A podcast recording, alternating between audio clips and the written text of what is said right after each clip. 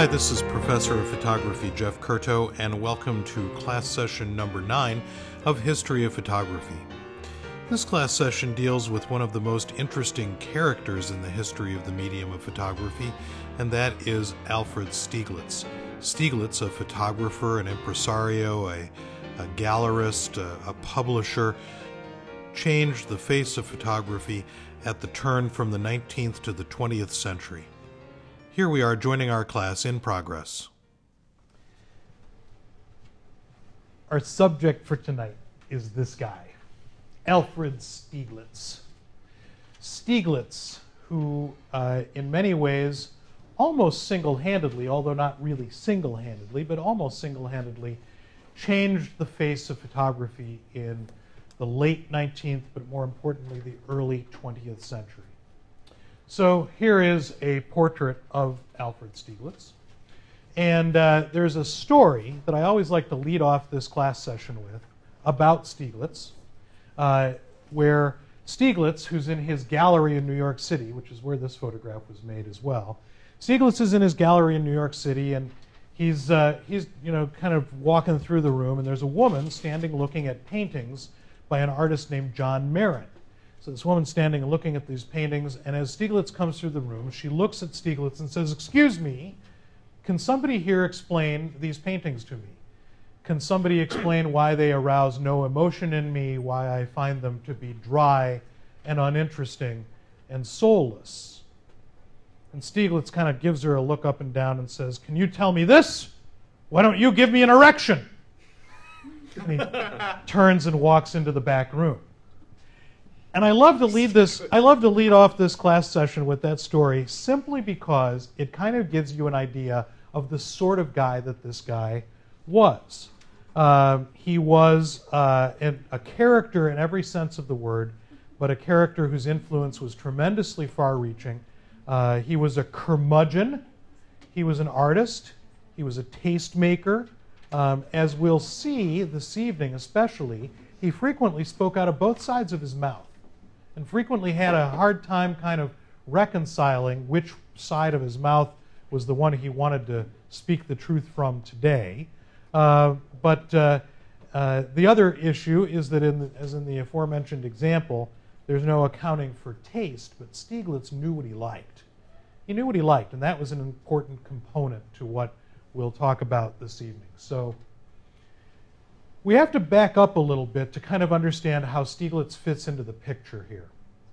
And it won't be just Stieglitz, it'll be other photographers too, but you'll kind of get the idea here. So, um, so there was this movement that we've talked about a couple of different times in a couple of different ways of pictorialism, which was an attempt to make photographs that looked like art with a capital A there was this sort of desire to somehow figure out a way to have photography be an art form because it was suspected as, as being something that wasn't quite artistic.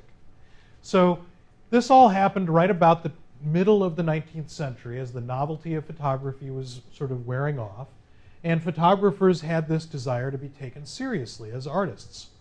And uh, they began uh, copying styles of other forms of art in order to make their photographs look more like what people thought art should look like. And in this movement that became known as pictorialism, the finished picture, the sort of product, was considered the most important piece. And the subject was considered much less important, of much lesser, you know, sort of value the subject wasn't really considered to be the most important thing.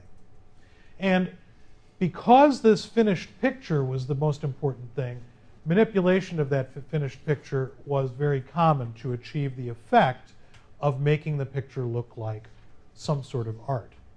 So when we get to something like this, which we've looked at before, Gustave Le Gray's The Great Wave, and we remember that this is a combination print with one negative for the bottom sort of two thirds or so of the picture and uh, one negative for the top one third or the sky, we begin recognizing that photography is something different from what at least its early practitioners might have imagined. Because remember that their idea was that this was a way to capture from nature. But what has happening, what is happening here in 1865 with Le Gray is that we're getting something that is synthetic, manipulated to be something else. This scene never really existed that way. Le Gray puts together clouds from one place, the water from another place, and makes something synthetic. And we've seen some other examples of this. Rejlander's The Two Ways of Life, another image by him called Hard Times, which sort of shows the sleepless guy, you know, sort of imagining what the problems of his family are and so forth and so on. So these kinds of ph photographs began to be known as art photography.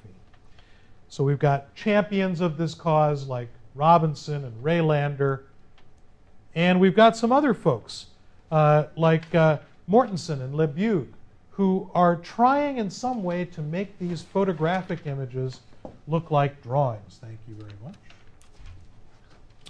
To make them look like drawings or some other kind of art form. So their goal is not necessarily to replicate the world exactly, but rather to kind of replicate a style of art. There were some problems, though, uh, because this idea of art photography was kind of like languishing. It wasn't really going anywhere. People were sort of looking at it and thinking, well, this is beautiful, but now what? Now that we've figured out how to use gum bichromate uh, to make a picture look like it was painted or drawn, uh, how to use uh, you know, etching, photo etching processes to make the picture look more like an engraving. How do we go about making it look like something that we really care about? So uh, the other problem was that the subject matter that people were photographing wasn't terribly interesting. Because they were so much more interested in making the picture look pretty, like art, their interest in subject matter kind of tailed off a little bit. Confounding the problem was this amateurism. Amateurism. Now, amateurism is sort of funny because it's a word that we have to think about in a different way as 21st centurions because the 19th century person wouldn't have thought about it the same way we think about it. You know, if I were to, you know, to, to say to a student in one of my classes, well, that is a true amateur photograph, they'd probably go away crying. Because our objective, of course, is to teach you how to make professional quality photographs, right? But in the 19th century, if I said, you know, that's a real amateur effort, somebody would say, why, thank you. They'd say thank you because they would understand the Latin root of the word amateur, which is amor, amas, amat, to love. An amateur is someone who does something for the love of it. And as photography began to become something that was accessible to more people, first with dry glass plates in uh, the 1870s and, and, and 1880s, and then George Eastman's roll film in the late 1880s and 1888, we began to get more and more amateur photographers.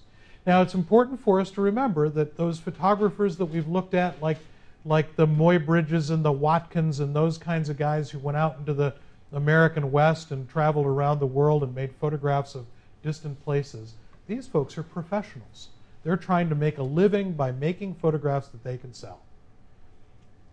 Photographers making a, a picture of the cliff over the Mississippi River in Wisconsin or are a member of one of these camera clubs is a completely different kind of an idea.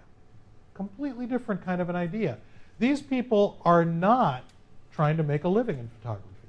They're already making a living doing something else. You know, they're postmen and doctors and lawyers and store owners and you know carpenters and so forth and so on who have an interest in photography and because the equipment and materials uh, have become so much more accessible they begin to make photographs for themselves so here we have this uh, camera club i always like this one i think we've talked about this one before you know with the kind of rank and file members wearing the bowler hats and the the uh, you know, sort of newbies wearing this sort of little silly pork pie hat, but the president of the club wearing that cool hat. cool hat. So he gets to wear the cool hat. So amateur photographers become an important force in the medium. And what was really interesting about amateur photographers is what they took pictures of. They took pictures of subject matter that they cared about. Because amateur photographers recognized that photographs had some more value when they took a picture of their children, or when they took a picture of their home, or when they took a picture around their own town. And those kinds of pictures for them had a great deal more value. Their interest in subject matter becomes a big part of what it is that they're interested in. I, I'm sorry, you just recited my photography in the tonight. Like, Rock on. exactly I haven't read it yet, so I, that is so weird. I saw I'm your face. I saw your face when I said that. I was like, I wonder what it is. So I was just about to ask you. So Photography as an art and photography as a passion. It's, it's so, you just recited my whole paper, so I hope I get an A. cool. Sorry. I hope I get an A. Did you just say I hope I get an A? Yeah. You should say I should. That's get an really A. awesome. You should say I should get an A for. Can you guys see the projector That- sitting in that row? I was wondering about that. Can you, can you see the screen Oh, from yeah, behind the it's right, projector? it goes right. Okay, cool. So, so this is cool. So that's great. So here, no, that's all right. I'm, I'm happy to hear that. So these folks are taking pictures of things that they have some fascination with. So the subject matter trumps the way the picture looks. So this is another kind of piece of the puzzle. There's another piece of the puzzle, and that is that as photography becomes more accessible, more people use it for more different reasons. I've just included here some examples of uh, some anthropologists who are using photographs to help them with their study of another culture. So here there's you know a set of measurements going on that shows the body type of that culture. Here is another photograph that's showing some social customs of that culture. So there's this other part of the puzzle which suggests that photography isn't just for commerce and also isn't just for you know personal enjoyment that there's something else going on with photography. It can be put to other uses. So all of this stuff kind of comes together with this guy that we've talked about a little bit before peter henry emerson. Peter henry emerson uh, was a photographer himself but also a guy who was sort of interested in pushing forward an agenda for how photography could progress. So Emerson uh, spoke out uh, about the art photography trend. He didn't like it. He wasn't terribly crazy about it. Is the Emerson related to uh, Waldo? Emerson? No, Oh. no. This guy, this this Emerson is uh, British, and Ralph Waldo Emerson is American. So good question though. Could could happen, right? I suppose you know Emerson. Emerson. Yeah, that could also be related to. Let's try this. Emerson, Lake, and Palmer. you, you know, like you never know whether that'll resonate with anyone. Emerson, Lake, and Palmer. ELP fans, and see one and a half. We'll just resonate with that in our own little age group, and we'll be happy. Okay, so uh, so this Emerson character, he wrote a book, really a pamphlet. It wasn't really a book. It wasn't like a big giant tome or anything. It's this little booklet, and in this book, he's, he wrote uh, uh, that he called "Naturalistic Photography for Students of the Art." And so in this book, he advocated a certain set of objectives that he thought photographers should pursue. And he exemplified those objectives by a group by making a group of photographs. Uh, and the most notable of that group of photographs was a, a small project that he created called Life on the Norfolk Broads. The Norfolk Broads is a kind of a, uh, an area in England uh, that uh, is sort of just, I, I suppose, just a bit south of Scotland, and uh, it, it's kind of marshy and low-lying. And uh, at this particular time in the 19th century, people lived there, very close to the land. They farmed, they hunted, they fished, they gathered reeds and made baskets. They were kind of, you know, a real honest living people at a time when so much of society was becoming involved in industrial kinds of things. So, uh, so Life on the Norfolk Broads, a set of pictures that depicted real people doing real things in their real lives. So in his book, uh, he, uh, he did, a, did a bunch of things uh, that, that, or talked about a bunch of things. Uh, the title page of his book, the very first page, included an excerpt from John Keats' poem, Ode to a Grecian Urn.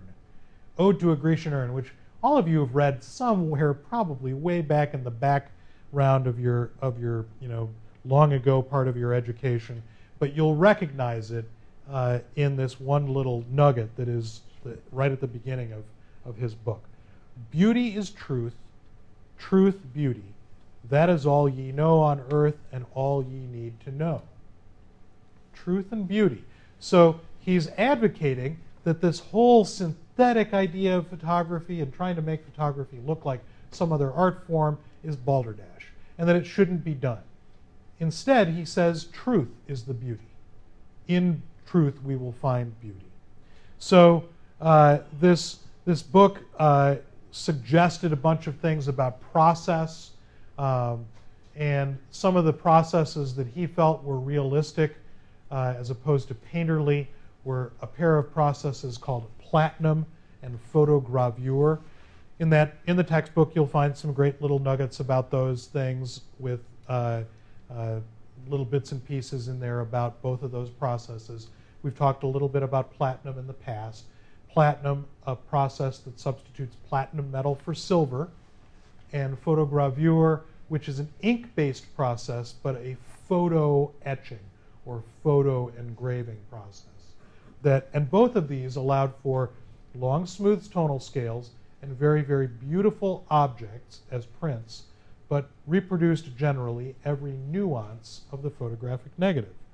So uh, the platinum process had been invented in England by William Willis in 1873 and it was based on the property of iron salts to reduce to an iron state when they were in the presence of platinum salts.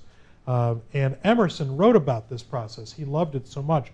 In his book, he says, for low toned effects and for gray day landscapes, the platinotype process, so that's what it was called uh, when you talked about it as a printmaking process, the platinotype process is unequaled. Every photographer who has the good and advancement of photography at heart should feel indebted to Mr. Willis for placing in his power a process by which he is capable, uh, he's able to produce work that is comparable on artistic grounds to any other black and white process. Well, black and white process, we have to kind of take ourselves a little bit out of the photo world and suggest that what he's saying is that he's saying that this process of platinum is capable of the long, smooth, tonal, smooth tonal scale that lithographs were capable of, that etchings were capable of, that pencil drawings were capable of. In other words, a, a nuance of tone. Um, he says no artist could rest content to practice photography as an art so long as such inartistic printing processes as pre-platinotype processes were in vogue. If the photo etching process, that's photogravure, and the platinotype process were to become lost arts, we, for our part, would never take another photograph. So, uh, and again, the, the, there's some great descriptions in the textbook about platinum and gravure if you wanted to kind of get a sense of those things. So, uh, he also advocated something else in his book, uh, and that was that he felt that human vision was much sharper than photographic vision was. Kind of a weird thing. And there's possibly, uh, you know, I kind of think of a couple of different ways that I could imagine what this might mean. So on one level, I think about, you know, what happens when I take a photograph and then make a print that's 8 by 10 inches of a photograph of, I don't know, you know, the, uh, the edge of a forest preserve. Lots of trees, you know, lots of things going on. In that 8 by 10 print, there is a sort of perfection of the way the image is sharply focused that I wouldn't necessarily see if I kind of stood there and scanned the scene. The other thing that I sometimes wonder is if Emerson was a little nearsighted. When he looked at the photograph up close, it was nice and sharp. When he looked at the landscape far away, it was a little fuzzy. But he generally is saying that our human eyes are not as sharply focused as the camera lens is. And he said that what you really ought to do when you're making photographs, the ideal thing is to use a lens that is a soft focus lens That would be a lens that is not corrected in some way for some of the uh, problems that lenses have, some of the distortions that lenses have. Um, he said, but if that's not possible, either throw your camera slightly out of focus or during the exposure, just give it a little tap so that you get a slightly fuzzy image. So he's saying that our human eyes are more capable than the, uh, or less capable rather in some ways than, than the camera is.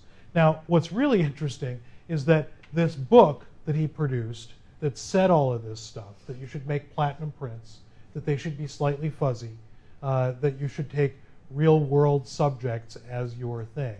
Uh, this book was a huge success. It was also very controversial. Uh, one critic wrote that its arrival was like a bomb going off at a tea party in terms of the, the sort of uh, fascination people had with it. That fascination was so huge, in fact, that it produced a large number of pictures that people began to generically call fuzzy graphs.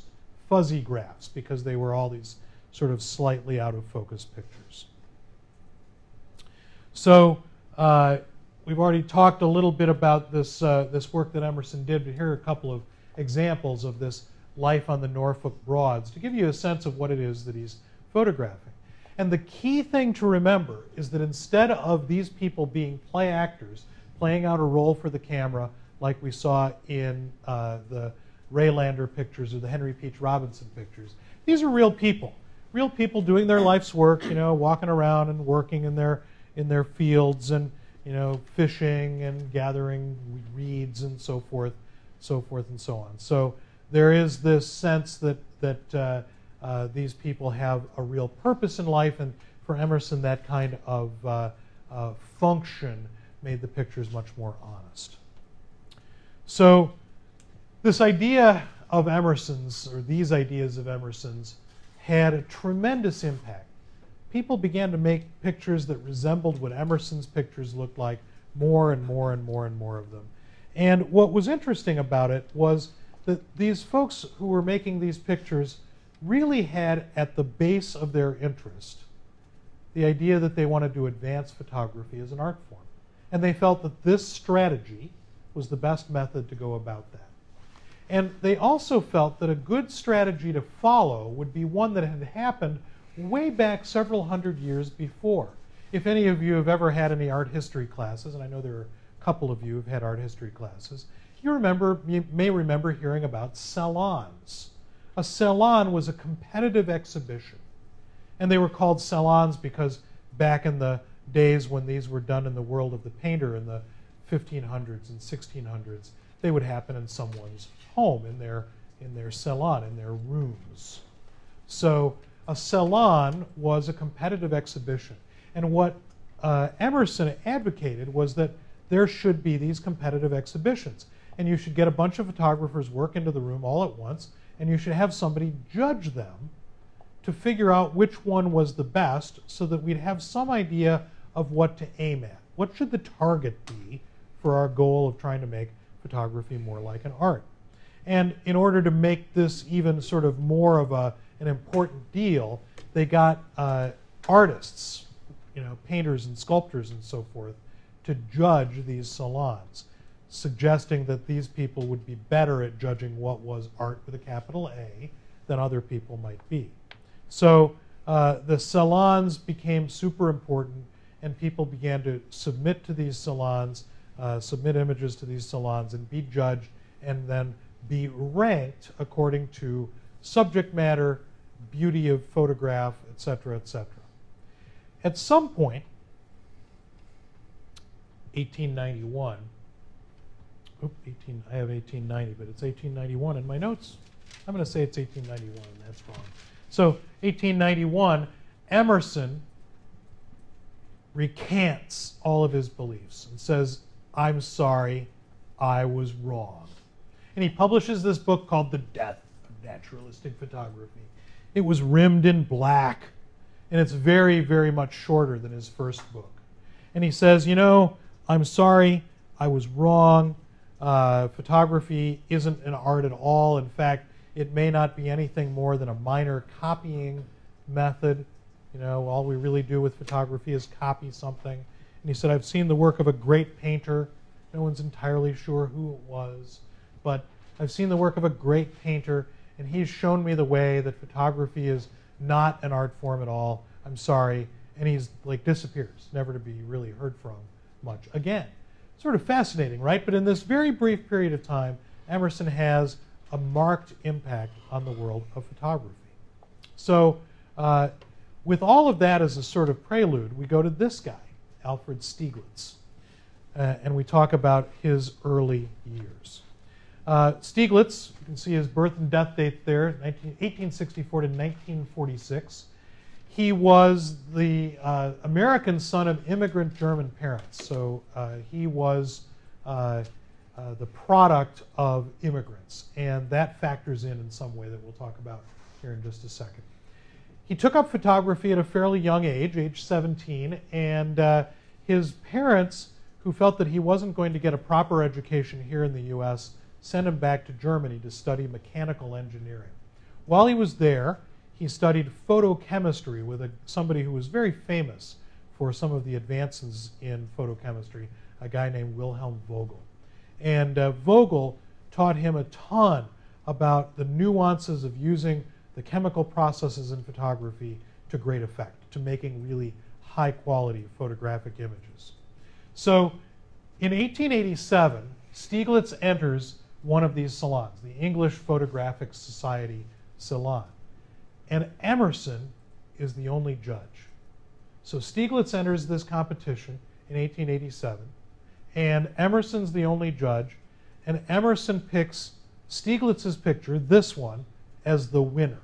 The picture is called A Good Joke.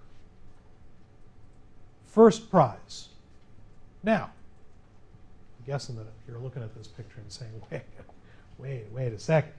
If I submitted that to a competition, I'd be sacked. You know, I'd be at the end of the line instead of the first in the line. But Emerson said, you know, here's the deal with this picture. It's so honest. It's not made up. It's not posed. There's a group of people. Somebody's just told, said something funny. Everybody's laughing. There's this sort of weird, mysterious figure in the background back here. But it's an honest picture. And Emerson said, in fact, it's the only honest picture that's been entered into this competition at all. Therefore, I give it first prize. And again, it's hard for us to see it as a prize winner, but compared to other amateur work of the time, Emerson says it's fresh and unposed. So when we now continue on and look at a few more of uh, Stieglitz's early photographs, again, most of these pictures made when he's in his late teens and early 20s, uh, when he is in Europe studying, we begin to see some of the things that are going to carry this photographer through his career. One is mastery over technique. He's really good at this. If anybody's ever tried to make a photograph like this, and this is most of these are pretty poor reproductions, but you'll get the general idea.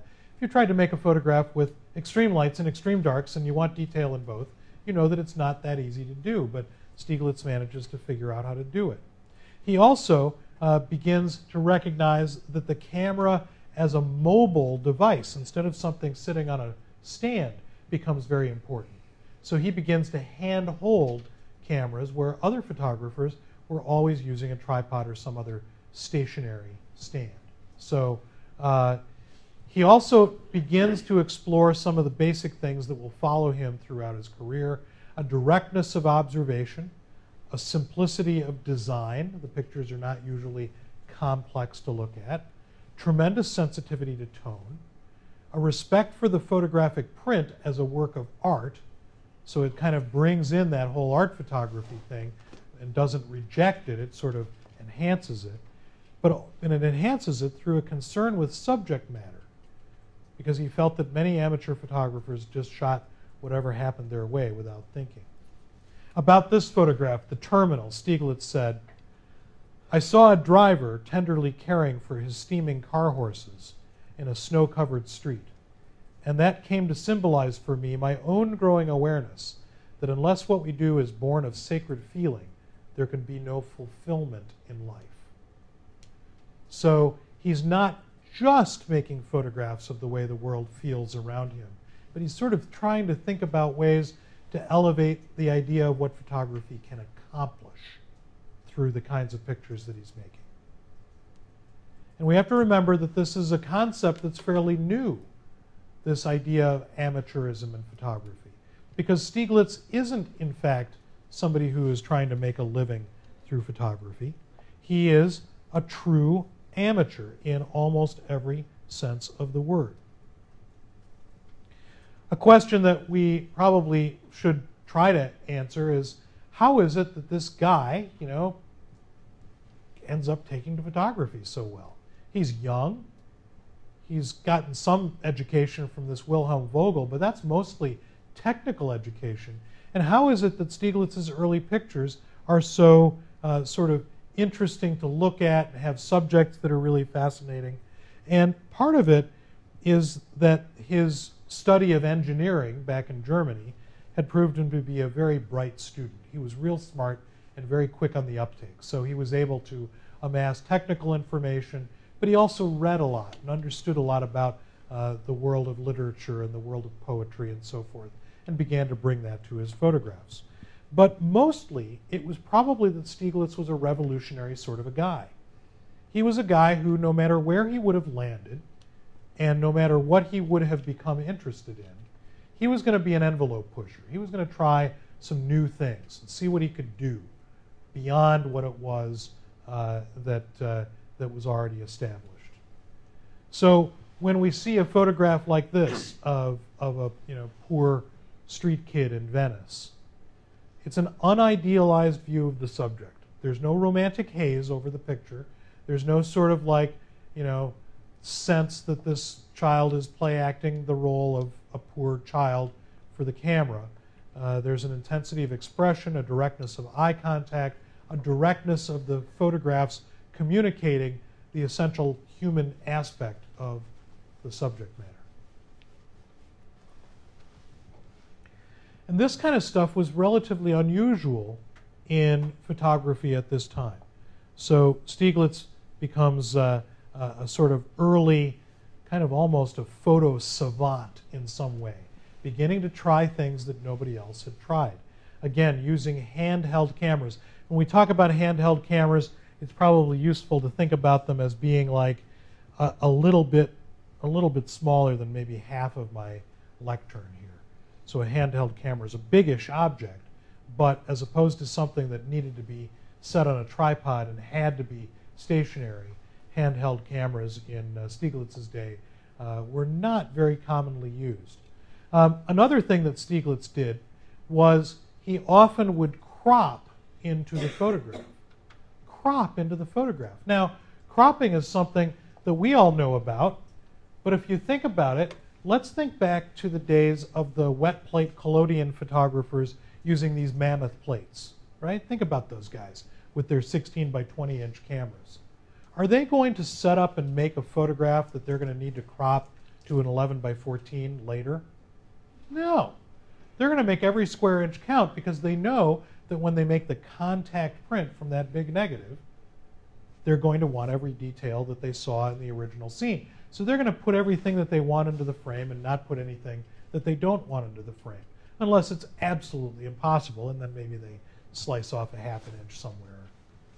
But Stieglitz begins to recognize that sometimes, because of moving the camera around, he can't instantaneously make a decision to fill up the frame. So he begins to crop and more importantly, since he's also working with these contact printing processes, because platinum was a contact printing process, so was photogravure, because he's working with these processes, he then would need to make an enlarged glass plate positive using an enlarger so that he could have a glass plate positive that was a cropped portion of one of his plates, as in, say, say an 8 by 10. And then he'd have to take that glass plate positive and transform it through contact printing to a glass plate negative from which he could make the print. So he's thinking through this whole process of how he needs to make the pictures happen technically. So this idea, this, this picture I've, I've always thought of as being very much like an Emerson kind of picture, even though it's made by Stieglitz. So here's Stieglitz writing in 1899. just before the turn of the century, 1899. In the infancy of photography, it was generally supposed that every succeeding step was purely mechanical, requiring little or no thought. The result of this was the inevitable one of stamping on every picture thus produced a brand of mechanism, a crude stiffness and vulgarity. And uh, crude stiffness and vulgarity. Within the last few years, he goes on to say, photographic workers began to realize the possibilities of the medium in which they worked. Lens, camera, plate, developing baths, printing processes, and the like are used by them simply as tools for the celebration of their ideas. Wow, this is a really sort of radical notion because he's saying that so far in photography, up until maybe five years before he wrote this thing in 1899, the only thing that changed in photography was me mechanical stuff. The cameras would change, the processes would change, the way the images were made would change. But he says now, just in these last few years, photographers are recognizing that it's the tool that makes the picture possible and all we're doing is figuring out how to use the tools effectively. All we're doing is trying to figure out how to use the tools effectively for, as he puts it, the celebration of their ideas. Stieglitz is positioning his view of photography as being distinctly different from the technical documentary images that had come before. So it was an art form in his head. He makes a declaration here that says photography isn't just about following the next mechanical trend. It's about using these mechanical tools to our advantage to express ideas. Ideas. Stieglitz returned to New York from Europe in 1890, and he almost immediately became director of the Society of Amateur Photographers of New York.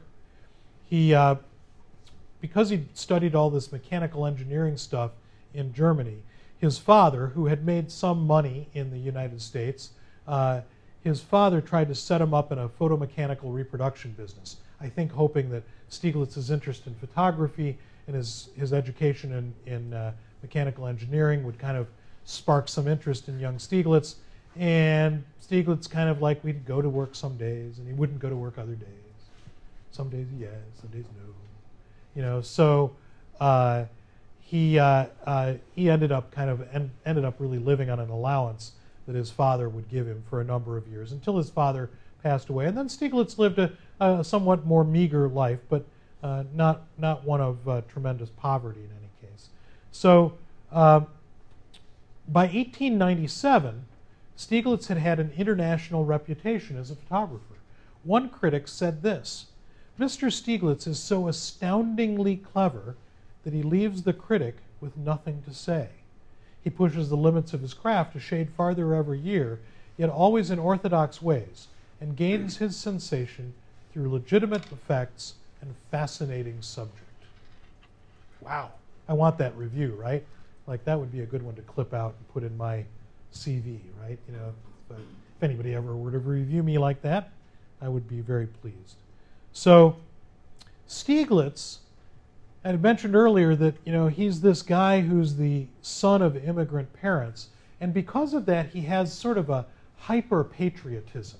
He's very, very interested in being American and showing what America can do, especially because his parents had become relatively well to do uh, here in, in America.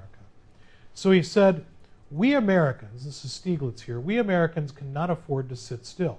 We have the best of material among us, but it's hidden in many cases. We have to bring it out.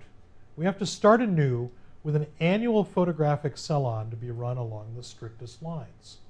So Stieglitz, uh, who was then uh, right around the turn of the century, uh, was elected to the newly formed Camera Club of New York as the director. Stieglitz uh, helped organize the Chicago Salon of 1900. So the Camera Club of New York, combined with the Chicago Society of Amateur Photographers, and also combined with the Art Institute of Chicago, already well known as one of the country's leading art museums and art schools, to have this show in, 19, in, in uh, 1900, uh, this American Salon.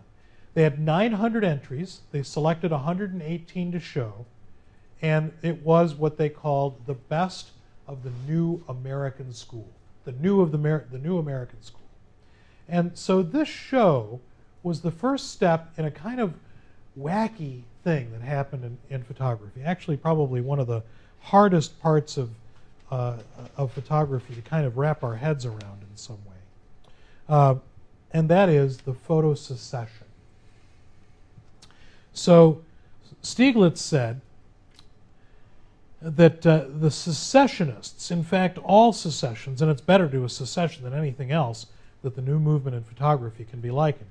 Secessionists give as the reason of their movement the fact that they can no longer tolerate the set convictions of a body from which they detach themselves, a body which exists on conventions and stereotyped formula, a body that checks all spirits of originality instead of encouraging them, a body that refuses its ear to any new doctrine. Such groups give birth to secession. So they decided that they wanted a change. They didn't want photography to keep on going the way it was, or at least they didn't want to be part of a, a world of photography that kept on going the way it was. So they decided to literally secede from the medium of photography. They got lawyers, they drew up papers, they delivered the papers to the courts, and they said, We are seceding from photography. Guessing a lot of people kind of went, Oh, well, that's a little weird, but that's what they were doing, right? So that's what they were up to. So uh, the objectives of the photo secession were fairly succinct when they established this in uh, 1902, February of 1902. And you know, you don't really have to write this down, but just sort of get the idea of this. I, I put this on a slide because I used to recite these, and then people would be furiously scribbling away, like trying to figure out what it was that I was saying, because especially the last one is kind of wordy. So remember that all the slides are online, right? So they want to do these three things. They want to advance photography as applied to pictorial expression. They want to draw together those Americans practicing or otherwise interested in the art. And they wanted to hold from time to time at varying places exhibitions not necessarily limited to the productions of the photo secessionists or to American work. That's the last one's kind of interesting, isn't it? Because first they say they want to advance photography, and then they say they want to do it with Americans uh, who are doing photography. And then they say they want to hold from time to time at varying places exhibitions, but it doesn't have to be really limited to just their crew. They will bring anybody else in who might agree with them. The barn door is open. Come on in if you think that what we're doing has some value. So, uh, another thing that they did in order to kind of push their idea forward of the kind of photography they thought had value. Again, photography where subject matter was critical, technical quality was high, but synthetic imagery was not generally seen as being the best, right? So, uh, in addition to putting forth this sort of screed of what it was that they wanted to do, they also founded a publication that they called Camera Work. It was a quarterly magazine. To call it a magazine is like really not fair because it was really more of a super high quality book published every quarter with very high quality reproductions, really great writing, much more of a journal than a magazine. But it was a, a publication called Camera Work that was intended to let people know what they were doing. 50 issues of this thing were published between 1903 and 1917. Each issue was devoted to one of the members of this group of people who seceded from photography, plus some sort of historical referent. So they would include also work by Julia Margaret Cameron or Hill and Adamson uh, or uh, Southworth and Hawes, so that they had some sense of connecting what they were doing to the origins of the medium. That was their objective, was that what they were doing was so close to the origins of photography. So, uh, much more than a simple magazine, this camera work. They organized some worldwide secessionist exhibitions. And what was interesting is that even though most of the members of the photo secession were from New York City, the majority of the exhibitions were not in New York City. In other words, they wanted to sort of spread the word, spread the gospel of what they were doing out there around the world. Another thing that they did is in 1905, they rented a studio at 291 Fifth Avenue in New York City. Um, and they called it the Little Galleries of the Photo Secession. The question by this time, in their minds, was not whether photography was an art, but rather what kind of art it should be. So, uh, what, what they wound up with was a group of photographers who we'll take a look at, and we won't look at all of them because it was a fairly hefty sized group, but you'll get a sense of what uh, some of these photographers were up to. So we'll look at a few of them, then we'll take a break, and then we'll, we'll look at a few more. So one of them, Gertrude Kasebier, uh, was a New York City portrait photographer, but her idea of a portrait was that it was, in her sense of making portraits, art. She charged a great deal more than other portrait photographers charged in, in New York City uh, because what she was doing was making uh, artistic statements uh, about her subjects. And here is her photograph, her portrait of Alfred Stieglitz. Uh, kind of took to photography uh, almost immediately, and Stieglitz really liked her independent spirit. Uh, she had the ability to frame a figure with tremendous skill grasp a subject telling gesture at the right moment. Uh, her photographs tended to have a sense of affirmation, rather, and optimism, not a somber mood. Um, and she also tended to explore generally feminist ideas, ideas about women in the world and how women fit into the world, and sort of posited uh, strong and powerful women figures uh, within the world. Uh, so,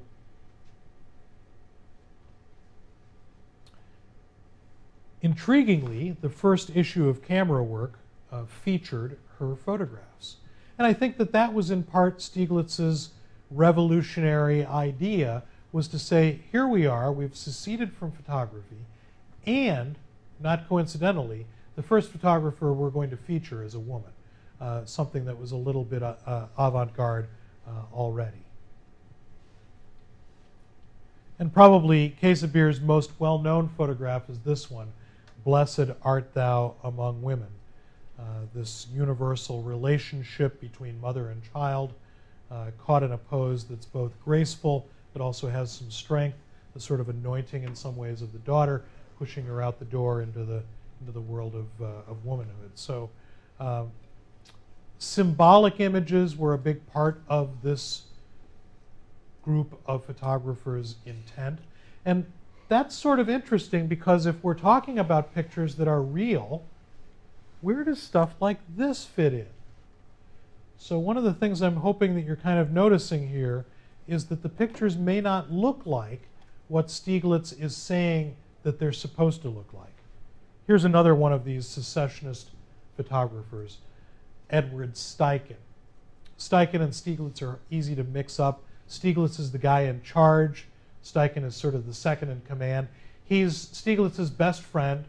Um, he is uh, perhaps the most important photographer in the photo secession, aside from Stieglitz, uh, and uh, ends up becoming a very important photographer both inside the photo secession and outside of it. Uh, Steichen helped Stieglitz express the organization's ideals. Steichen also had something else that Stieglitz really liked. He had the credentials of an artist, so that he was photographing subjects like Auguste Rodin with his famous sculpture, The Thinker. Steichen had already come to photography with a you know, really good resume already as a painter. He'd already made a lot of paintings and exhibited them and been successful with them. So he brought this artistic knowledge into the world of photography. Also, like Stieglitz, Steichen had started photography early. He had gotten his first camera at age 16. So he was sort of the ideal photosecessionist, somebody who was kind of almost born with a camera in their hand, had this sense of artistic sensibility, and also had a sense of the type of subject matter that might work in the way that might help push photography forward. I do want you to kind of think about these nude figures. Uh, that I've got a, two or three of them here. Uh, and in a week's time or so, we'll look at some other nude figures. And I want you to kind of like imagine these when we get there. So kind of tuck these uh, sort of headless, faceless nude figures back in the back of your head, and we'll kind of come back to them at a later time.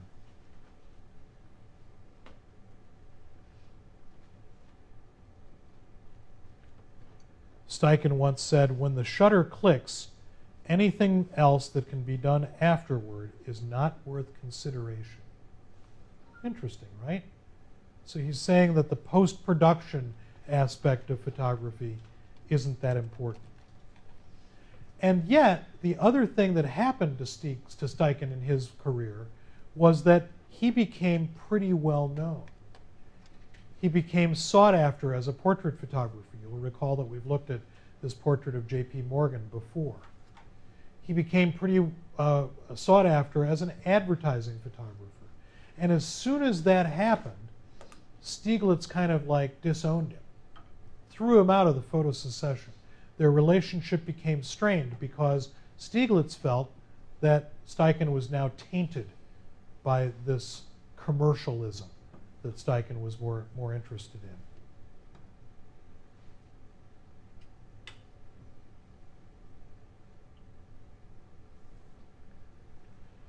This is a, an okay reproduction of an okay reproduction of a gum bichromate print over platinum. So first, a platinum emulsion, negative contact printed, the photograph processed, washed, and dried. Then that same photograph coated over with gum bichromate emulsion, the negative placed in exact contact on top, exposed again so that color could be added to the image. Steichen was always pushing the envelope of technology, another thing that he and Stieglitz had in common, including an interest in the autochrome process. The autochrome process. The autochrome process, the first feasible color photographic process, the first one that really could be practiced and done and done over and over again and have some reasonable assurance of success. Invented in France in 1903 by the Lumiere brothers. You gotta love that, right? It's like the Wright brothers, but the Light brothers. The Light brothers, right? So they used, and there's a great explanation in the in the textbook, uh, and and I'm gonna I'm gonna let you look at it in the textbook because you won't believe me. So here's how this worked. They took a black and white photographic plate, they coated it over on the backside with potato starch grains. Potato starch. Think cornstarch, but made out of potato starch. And those potato starch grains were dyed. A third of them orange, a third of them green, a third of them purple. They would then fix those potato starch grains to the plate with a kind of uh, gooey stuff, expose the plate through the back of the plate so that the little potato starch grains acted as filters. They'd reversal process the, the glass plate, and then when it was held up to the light later, those same little glass filters or potato starch filters through the glass would act as filters that showed the plate in color. Amazing, but true. Steichen was one of the first people to use this, uh, this idea uh, of uh, this autochrome. a couple of his images here, this one of uh, a photograph of George Bernard Shaw.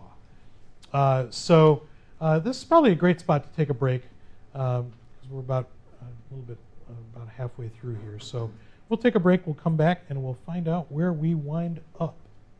Another member of this photo secessionist group was this guy, Clarence White. Clarence White from Ohio. One of the things that's significant about this photo secessionist group was that not everybody was from New York City.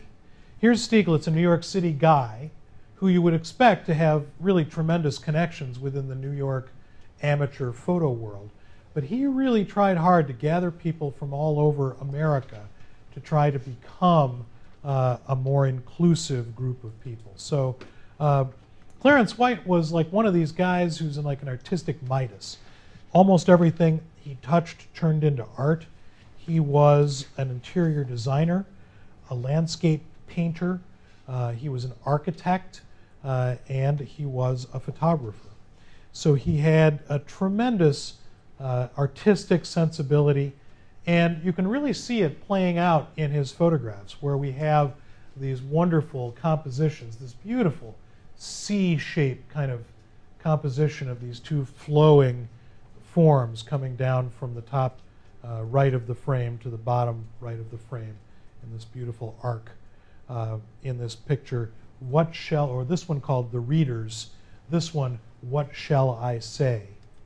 So you can see that the other part of this, in this sort of attempt to kind of photograph real things, they may be real things, but they sort of have a stylized quality to them in some way. Um, so uh, uh, interesting that what we see with, with Clarence White is a tremendous ability to balance light and dark values, uh, looking at the way he's composing a lot of these pictures.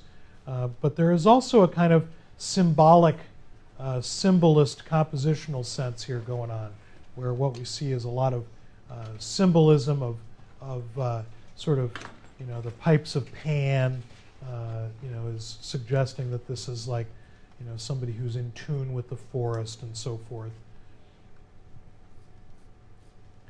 And even his, uh, his portraits kind of come off uh, uh, as, a, as a really interesting kind of casual but intense kind of look.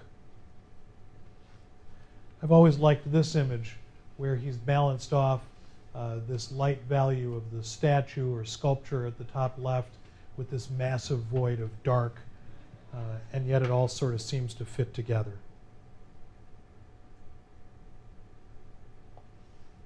And like Gertrude Kasebier, he was relatively unknown until Stieglitz kind of discovered him and brought him to the fore. So, um, another one of the secessionist photographers uh, here is Alvin Coburn, Alvin Langdon Coburn. And uh, Coburn, another really interesting uh, uh, photographer from this era. We've looked at this picture before. You may remember talking about it when we were talking about uh, the world of art and the world of, of photography, the world of painting and the world of photography.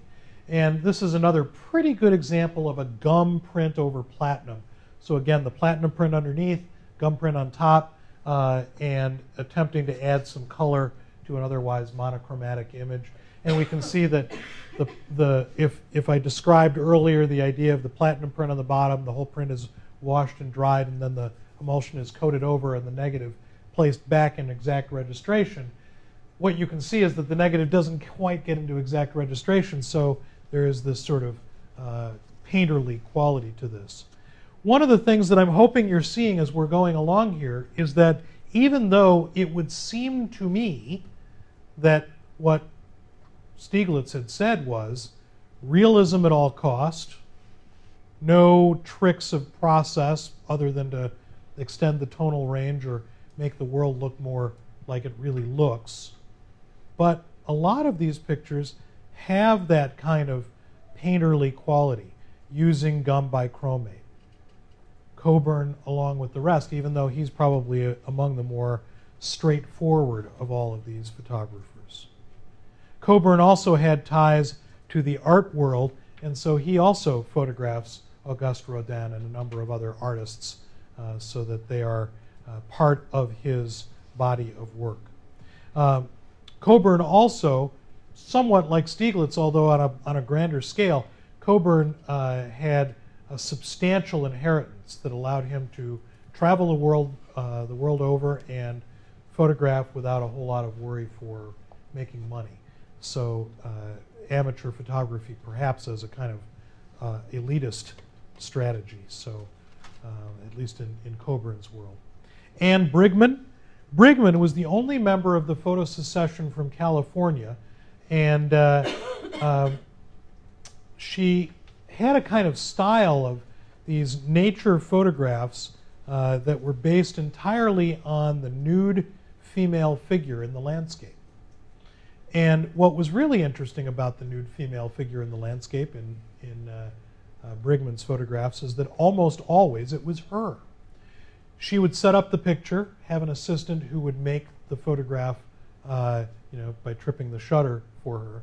But she'd set up the photograph, pose for the photograph, and uh, be a sort of part of the image. Um, and the pictures are uh, often very symbolic. They carry with them sort of symbolic titles. Uh, this one coming up here, Soul of the Blasted Pine. You know, they kind of have this idea of the, the nymph in nature in some way. Stieglitz just thought that this woman was incredibly talented, in part because she was so brave to be photographing herself nude just after the turn of the century and, and publishing and exhibiting those photographs uh, was something that was uh, uh, really uh, uh, something uh, kind of out there in a way. Um, but her critics suggested that she just worked by formula, that it was always a nude, always in the landscape, and that there wasn't much else there. Robert Demachy. Uh, Demachy used the gum printing process, that gum bichromate process that we've talked about uh, uh, a bit before. And he used that gum bichromate process to make images uh, that had uh, a sort of painterly quality to it. So, again, this sort of weirdness of photosecessionist photographers apparently wanting to move away from this, but maybe not always moving away from it. So he's able, with this gum process, to make pictures that have these sort of gestural movements in them where he's stripping away emulsion with his fingertips or the tip of a brush or something else that is giving him that sense. And making these pictures that look very much like charcoal drawings or uh, some other kind of uh, uh, artistic statement that is not necessarily a photograph.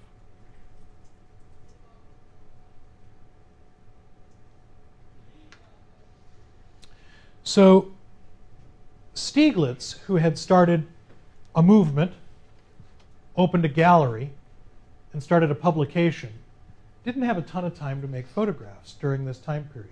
From 1902, when the photo secession started, until 1917, when the photo secession kind of petered out, the magazine stopped.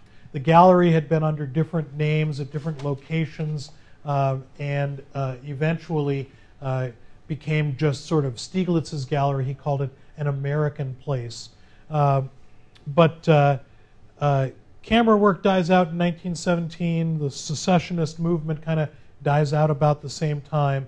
And Stieglitz goes back to work as a photographer, begins to photograph again.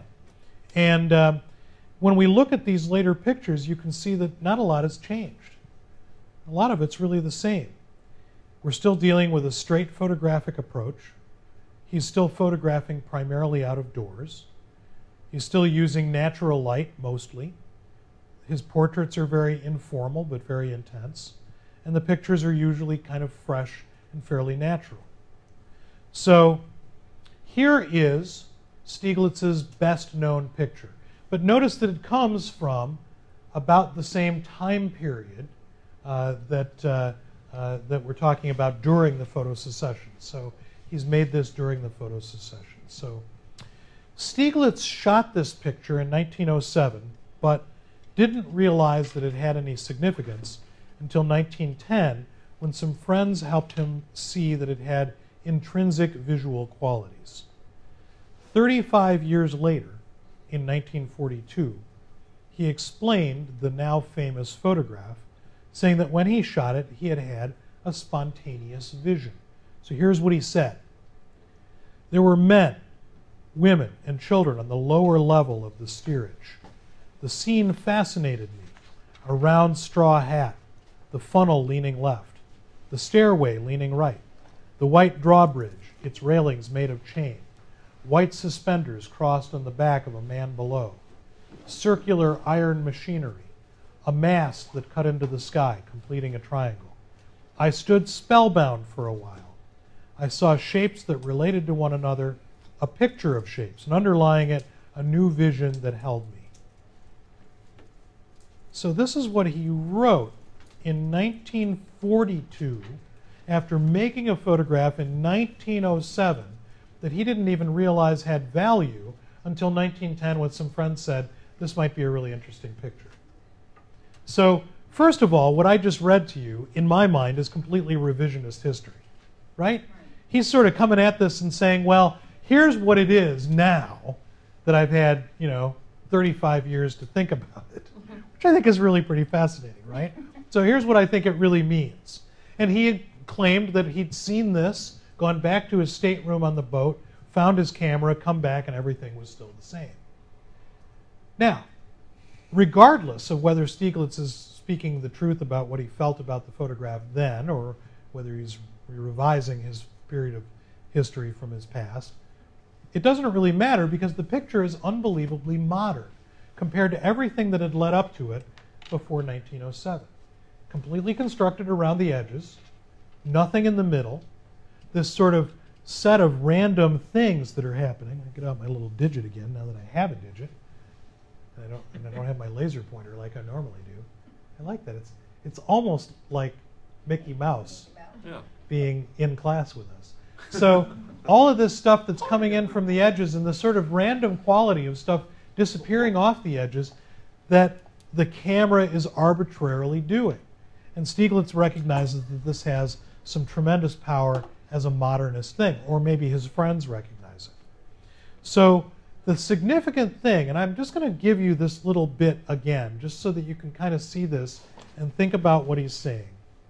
There were men, women, and children on the lower level of the steerage. Remember that we talked about this long ago, but you may not recall that the steerage is where the have-nots ride, and the other part is where the haves ride in the in the ship.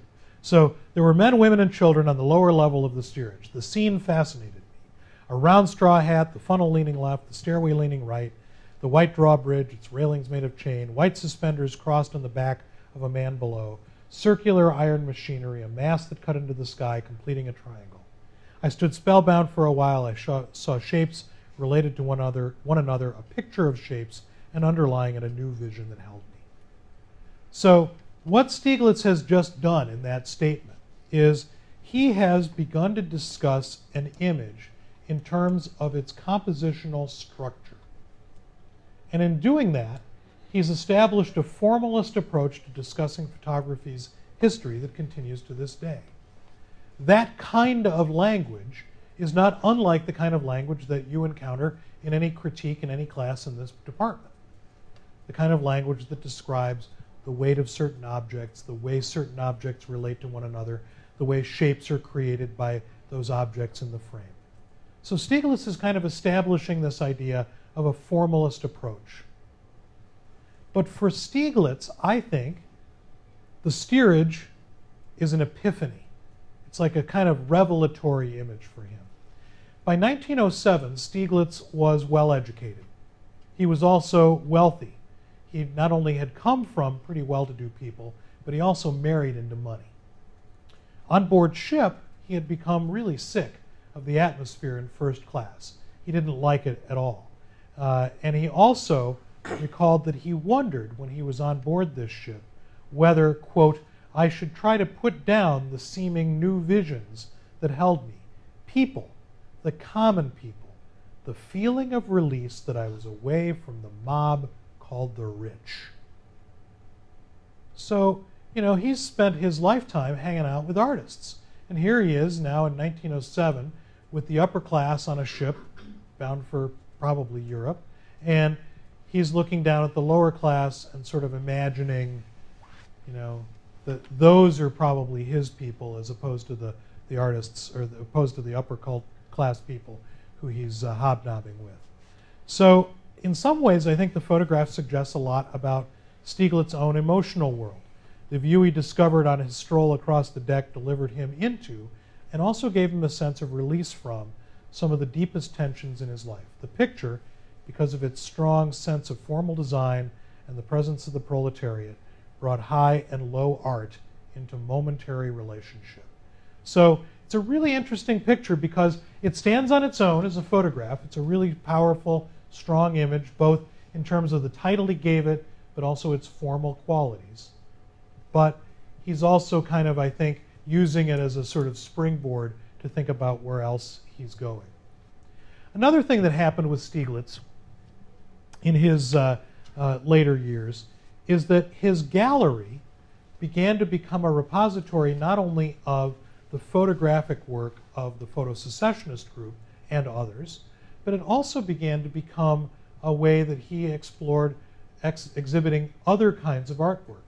So these are the John Marin paintings that the woman at the very beginning of class, the woman didn't understand, and Stieglitz kind of, you know, gave her a little lip, right? So these are the John Marin paintings that he didn't, that she didn't quite get. Uh, very well-known American painter. Uh, here are some paintings by Marsden Hartley. Uh, Marsden Hartley was in the cultural vanguard, one of a group of artists from the early 20th century that attempted to represent a distinctly American art. They really wanted to create a, a form of art that had no uh, precedent in the European art world. They didn't want to be part of that. And so um, uh, Marsden Hartley had moved to New York City at the age of 22. He came to Stieglitz's attention and he became associated with Stieglitz's gallery. Also, Arthur Dove uh, was another artist that Stieglitz uh, exhibited in his gallery. He was one of America's first abstract painters. Right around 1910, Arthur Dove produced what is generally known as the first purely abstract painting to come out of America. Dove's work was based on nature and what he referred and he referred to his form of abstraction as extraction. Extraction, pulling abstract forms from the landscape. He was also part of Gallery 291. Stieglitz also was the first person in America to show the paintings of Henri Matisse. Stieglitz was the first person in America to show the paintings of Edgar Degas. Stieglitz was the first person in America to show the sculptures of Constantin Brancusi and the paintings and drawings of Pablo Picasso. Stieglitz was a visionary. Stieglitz recognized that these forms of art, which had not been seen in America, needed to be seen here. He also showed the work of a young woman named Georgia O'Keeffe, whom he eventually married. Stieglitz and O'Keeffe were a blazing romance uh, for a number of years until they kind of never they never divorced, but they ended up splitting up, and Stieglitz stayed in New York, and O'Keeffe moved to New Mexico. but he was the first person to show her paintings. And Stieglitz showed these artworks side by side with the members of the photo secession's photographs. So what happened was people began to recognize that photography and art were the same thing. Photography was art. In a gallery, if you saw a Picasso painting and a Brancusi sculpture and a Matisse painting and a Marin painting and a Stieglitz photograph and a Steichen photograph and a Gertrude Käsebier photograph all in one room, you began to recognize that these things all had artistic value. It was part of Stieglitz's strategy to help elevate art or elevate photography to an art form. And when we see some of these very late photographs by Stieglitz, again, they have that same kind of simplicity of design, simplicity of composition. They're not generally terribly complex to look at. And in some ways, they're almost very simple pictures. But he began to recognize that photography, in his mind, had a kind of reductive quality. Some of the portraits that he made later in his life, this, by the way, is John Marin, uh, the artist. I've always loved this portrait of this young woman with this knife toting somebody or other there in the background, kind of crazy these portraits kind of seem a little offhand, but they're also very penetrating. What many people said about Stieglitz was that he had a kind of magnetic personality that both pulled you towards him and also pushed you away. People were fascinated by him. They couldn't stand him. They loved him. You know, that there was this sort of weird dichotomy between them. He had a magnetic, hypnotic effect oftentimes on people, especially women and we see it in many of his photographs. he made a, an extended and an extraordinary portrait uh, or series of portraits of Georgia O'Keeffe, uh, probably the one true great love in his life. And he really understood how to strip away artifice and pretense in a photographic portrait. It's another portrait, in a way, of O'Keeffe, O'Keeffe's hands sewing. Stieglitz also recognized that the New York City of his youth was changing, and he wanted to document that change. He wanted to sort of write a photographic love poem to the city that he knew that was disappearing and being replaced by skyscrapers. So he began photographing old, what he called old and new New York. What's really interesting about the photo secession is that it was a large group of people, but one that was run almost exclusively by one guy, Stieglitz. And rarely are the achievements of a group so much the product of one person's efforts. One person who did all of the busy work of answering the telephones and paying the bills and you know, making sure the lights got turned on and off and so forth and so on, but also had the sort of vision. So he was the unchallenged force behind the photo secession, but he was also the guy who provided the day to day labor to bring his ideas to fruition. He had tremendously high standards, a huge amount of conviction, and this uh, magnetic personality that I talked about seemed to draw talented artists to his cause, helping him make the photo secession a powerful and very deeply felt influence in the photographic world. Very late in his life, toward the end of his life, Stieglitz began to photograph the clouds and the earth, sort of in proximity. Very minimalist photographs that over time started to look more and more and more skyward with very little earth in some cases very very like none none at all and he said my cloud photographs are equivalents of my most profound life experiences my basic philosophy of life. In time he would claim that all of his images were equivalents. And finally in the very very end he said that art all of it is an equivalent of the artist's most profound life experience. My cloud photographs are the equivalents of my most profound life experiences, my basic philosophy of life.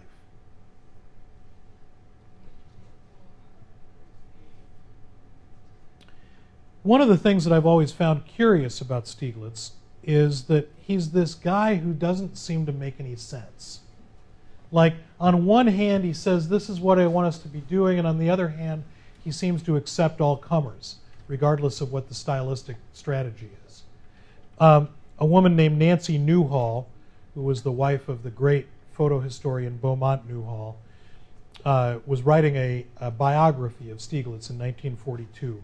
Um, she was killed suddenly uh, and didn't finish it, but though that biography was published as sort of notes at some point. And in it, she wrote, I put forth the theory that Stieglitz is a dual personality, a great creative genius with the inevitable tendency to destroy others, and a selfless, loving leader who wants above all else to cherish, encourage, and protect other talented people. The war between the two is his own tragedy. It's an interesting idea that he's kind of a dualistic personality. He both wants to, you know, help everybody, but also wants to kind of, in some ways, prove his own superiority. In a short span of years, Alfred Stieglitz elevated American photography to a respected international position. After Stieglitz, people knew who American photographers were, even in the place where photography had been invented in Europe. And in the end, Stieglitz recognized that all the arts, not just photography, were all related to one another music, poetry, literature, painting, sculpture, photography. All had a kind of common center point. One of my favorite uh, sort of uh, accounts of encountering Alfred Stieglitz is uh, by Ansel Adams. Adams wrote this in his autobiography toward the end of his life, and uh, it talks about here his his first encounters with, with uh, this great uh, and interesting guy, Stieglitz. So, Adams. While in New York, we planned to visit the museums and attend plays and concerts, but my prime goal was to show my photographs to the greatest photographic leader in the world, Alfred Stieglitz. Ansel Adams saying the greatest photographic leader in the world, right? Within hours of our arrival in New York, I sallied forth with my photographs under my arm to visit Stieglitz at his gallery, an American Place. I took the elevator to the 17th floor, and with trepidation, I pushed open the door of the American Place and found no one in sight. It was a beautifully barren room, filled with expectant space, enclosed by walls of an indescribable tone on which a few paintings were hung, thrusting like jewels into the cool light. Four doorless apertures led to other spaces. Light came in from windows looking west and north, and a ceiling trough emitted a blue white glow. The radiators were knocking, and I could hear a crisp rustle of papers through one of the doorways. I walked through that doorway and entered a small room with paintings, photographs, books, papers, frames, letters, pens, blotters, gumdrops, leaflets, and a telephone. At its center was a small elderly man, enrobed in a large black cape, with silver hair and mustache and tufts of hair bristling out of his ears, his full attention on a book open before him on the desk. Stieglitz looked up at me with a glower. What do you want? Well, I, came to meet you, Mr. Stieglitz, and show you my work. I'm a California photographer. I presented him with a letter of introduction from Mrs. Stern, who he's previously explained as a common friend of theirs. He opened it up and read it and said, All this person has got is money, and if this depression keeps on much longer, she's not going to have any of that anyway. What do you want? My sense of chivalry, chivalry toward my dear friend, the enlightened and generous Mrs. Stern, was bruised. Stern had been a big benefactor of Adams and had helped him with some of his early efforts to print portfolios and so forth. Uh, I'd just like to show you my prints, I sputtered, hardly, hardly able to contain my anger. Come back at 2.30. I stormed out of an American place and pounded up and down Madison Avenue. I met Virginia, Ansel Adams' wife, for lunch and told her I wanted to go back to California. Why should I take this kind of treatment? I had found this first meeting with Stieglitz distasteful and the ambiance of New York in general dreadful. Virginia calmed me down and convinced me to return, stating, After all, what did you come all this way for? So I straggled back to 509 Madison, and as I entered, Stieglitz said, Come in, come in, now let's see what you've got. I gave him my portfolio, and he opened it. It contained a number of small photographs, all recent contact prints that I felt were my best. He sat on the one and only chair, so I sat on the radiator. He looked at each print with the greatest of care. Each time I started to say something, he would imperatively gesture for silence. He put the prints back in the portfolio, tied up one end, tied up the other end, tied up the front, and then he looked at me. and then he untied the portfolio and looked at the photographs again and studied them as carefully as he had the first time. By now, the steam heat was pouring out of the radiator, and I couldn't sit there anymore.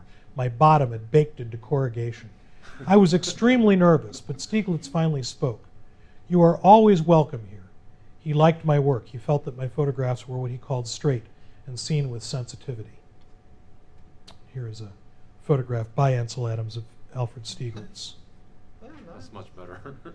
Yeah, it seems like Look like uh, Albert Einstein. Yeah, that's my thought. So to finish up a little bit with, with Adams, rather than say that Stieglitz influenced me in my work, I would say that he revealed me to myself. Paul Strand's work showed me the potential of photography as an art form, but Stieglitz gave me the confidence that I could express myself through that art form. Stieglitz sometimes brought ideas to people that they did not want to understand. He possessed the very rare quality of spiritual independence. He was an enigma, a crank, an artist, a genius, an editor, a publisher, a dealer in art, a tastemaker, and an influence. He believed that the artist had a right to work with dignity, thinking and doing as he desires. So, it's one of my favorite stories, and there's like a legion of stories about this guy, but it's one of my favorite stories because it sort of shows how Stieglitz both almost pushed Adams away, but then also ended up kind of bringing him in. And the two of them had uh, a lifelong friendship after that, uh, or at least lifelong until Stieglitz's death um, in the in the 40s. So uh, Here's a guy who changed the face of photography. He changed the way people thought about photography. He changed photography from being something that people thought of as a utilitarian pastime into something that was respected as an art form with every other art form around. It took a while, really, to have that sink in across the world, across all of the other avenues that that uh, needed to happen in. But in our day today, photography is still considered now one of the art forms that every museum needs to collect, every museum needs to show, uh, so forth and so on. So that is class for tonight.